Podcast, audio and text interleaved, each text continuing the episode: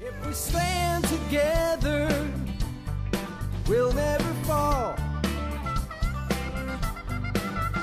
We can make a difference and answer the call. Well, hi there, and welcome back to another episode of the All Around Growth Podcast, a show that provides insight and tools to build the life and homestead of your dreams. My name is Rob Kaiser, and I am your host. Today is Thursday, March 31st, 2022. This is episode number 316 of, sh- of the show, if I'm not mistaken. And since it is Thursday, we are going to take a look at the Old Farmer's Almanac today. And in the show notes, you can find a link with today's date, March 31st, 2022. And you can, that link will take you to, oh, let me mess with my keys here. There we go. That link will take you to the Old Farmer's Almanac link for today, where you can find who was born on this day, what happened today in history, learn that there's 82 days until summer begins. There's some questions of the day like how long can an average person live without eating? A puzzle of the day, a little poem that reads as follows Mindful of you, the sodden earth in spring, and all the flowers that in the springtime grow, and dusty roads and thistles, and the slow rising of the round moon, all throats that sing. Edna St. Vincent Millay. There's articles in today's email, which will be linked to in the show notes. Like I said, 10 things to consider when balcony gardening, hydrangea varieties for every garden, lavender scones, and how sl- an article describing how slow walking is good for your health.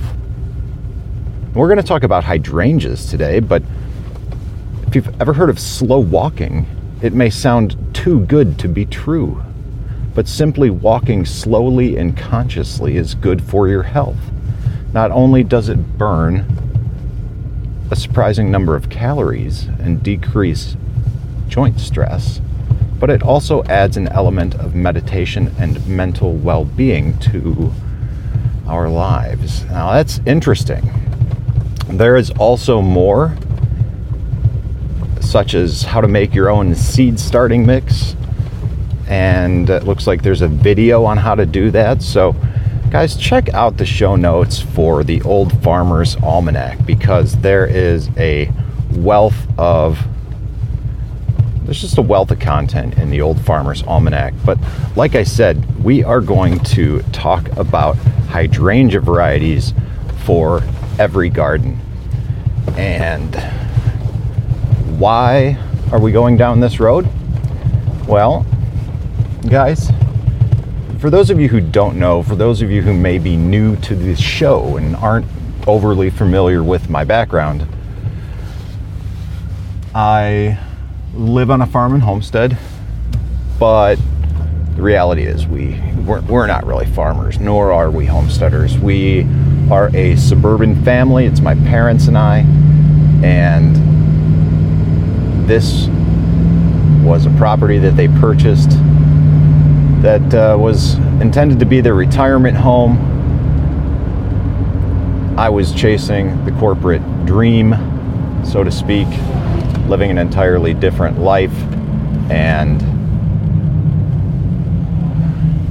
in order to maintain the CAUV tax status, agricultural use value status of the land, they decided to plant some blueberries and begin doing some things at the farmer's market some additional income. Um, all during this time, even while chasing the corporate dream, I was in the green industry just working in forestry in a different capacity. But I work full time at a tree farm. I have been doing so for the last eight years, which is this is my eighth season, so really the last seven years. It's difficult to think about, but I started working in the green industry in nurseries and garden centers specifically at the age of 19. So, for over two decades, I have been working with plants and I'm very familiar with hydrangeas. So, let's talk about this article, which is, um, I'm not sure who this is written by, but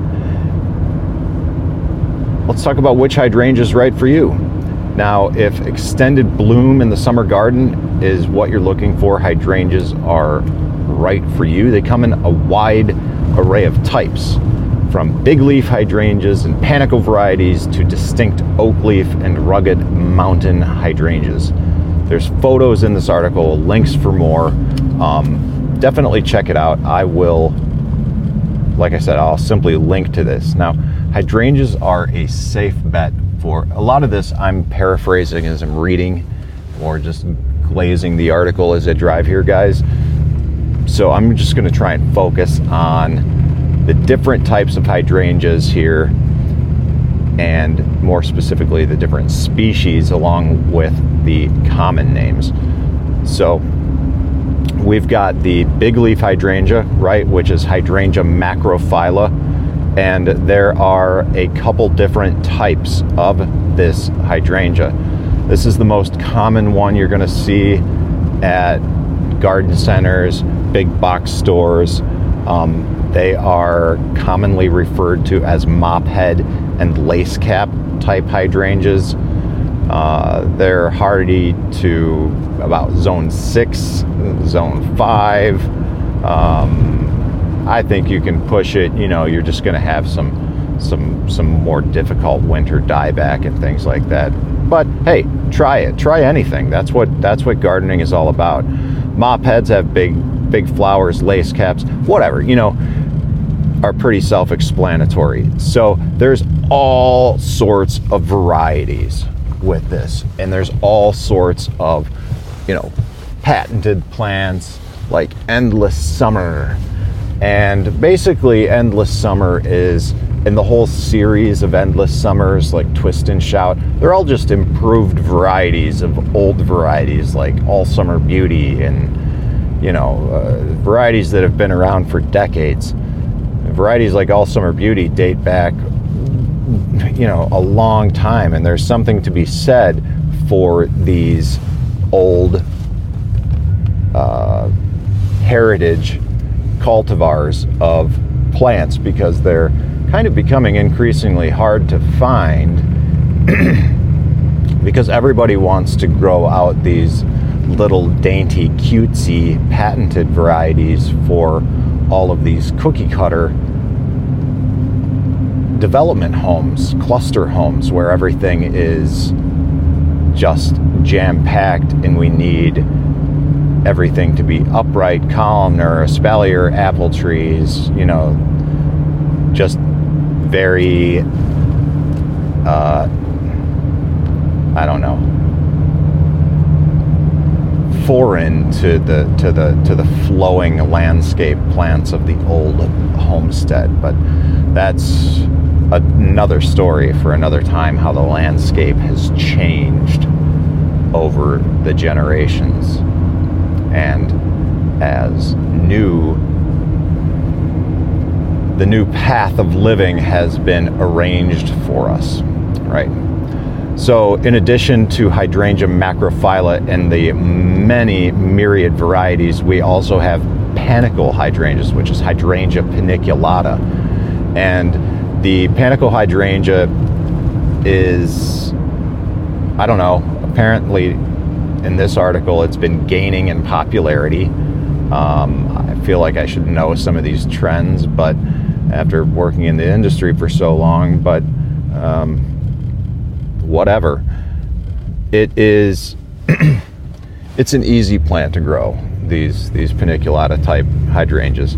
They just they they grow, they bloom, but they can get wild and, and, and kind of you know wacky. So you know pruning is kind of the the thing. So um, what's what's nice is that the panicle hydrangeas okay so pruning hydrangeas is an entirely different thing and i'll see if i can get to that so um, panicle hydrangeas bloom on new growth. So basically, after they bloom, you know, cut it back, they bloom on new growth every year. So there's all sorts of varieties. You can read about those. Probably the most popular panicle uh, type hydrangea that you're going to see on the market today is uh, something like a limelight or a vanilla strawberry hydrangea, right? So there's all kinds of panicle type hydrangeas. Another type of hydrangea that we've got is a what's called a smooth hydrangea. All right, and that is hydrangea arborescens. This is what some people call a snowball bush, but snowball bush is also kind of like a viburnum. Snowball bush is some parts of the country is also a mock orange. So let's just talk about hydrangea arborescens. All right. Um, popular one is going to be Annabelle. and I am getting closer and closer to work as I ramble and ramble as hydrangeas get my my gears grinding, but not as much as viburnums. You know, if there's probably a favorite landscape plant that I have, it's viburnums. God, as I think about this, you know, I enjoy doing this podcast. Don't get me wrong, but it's it I, I, never really had you know an objective with it in the first place but uh, recently in talking about the homestead update got some feedback in the group from brian aka scramblin what's up and uh, he gave me some feedback that the fermented foods idea york meadow farm fermented foods was kind of has a, a bit of a alliterative kick to it, and that the old man was on the right track with some thinking. And uh, I don't know. I think about having a little garden center at the homestead um, just as part of the overall operation there, and uh, maybe having a podcast for the farm podcast for the Little Garden Center. Not necessarily a daily thing, but a, a weekly thing. Who knows? Because there's all sorts of things like this that I could talk about, and uh, I just know a fair amount about. I'm starting to slow my drive because I still want to keep talking. Next up on the list, we've got oak leaf hydrangeas, Hydrangea quercifolia. Awesome plant, awesome plant. Uh, you know, some of these other types, paniculata types, will take a bit more sun. Um, these will take a bit more shade. We've also got mountain hydrangeas, which is not very common, hydrangea serrata, uh, climbing hydrangea, which is like a vine type hydrangea, hydrangea um, anomala subspecies petiolaris.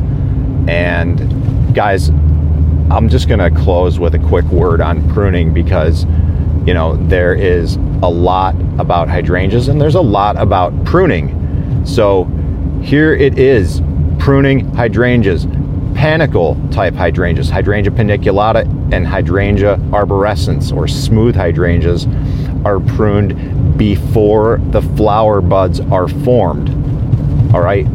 So in late winter, we prune back paniculata and arborescens type hydrangeas. These varieties blossom on new wood.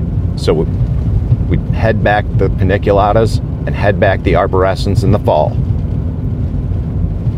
Now, big leaf hydrangeas and oak leaf hydrangeas, all right, macrophyllus and quercifolias are pruned right after the flowers fade in the summertime. Okay, so these varieties bloom on old wood, previous year's growth. got me? So we got macrophyllus and quercifolia type hydrangeas are pruned right after the flowers fade in the summer. So think like deadheading perennials with macrophyllus and oak leaves. We're going to deadhead them just like we're going to deadhead uh, whatever, like your cone flowers or something, or your annuals. So there's another article in this article right at the end on how to prune hydrangeas and when to prune hydrangeas, which will go into a little bit more depth there. So check that out, guys. And uh, if you like what you hear, then subscribe to the show. If you like what you hear, share it with a friend, share it on social media. I am not one to uh, promote this endeavor too much. I'll do some sharing here and there when it's appropriate, but uh, I am sincerely curious about the organic growth of this based on based on the audience and how you guys choose to share it. So, anyways, thank you for tuning in today, guys. We are just about to wrap it up here as I pull into the day job. I hope that you have a great Thursday. We are almost at the closure of the work week, and uh, yeah, make it a great day. This is Rob Kaiser, and thank you.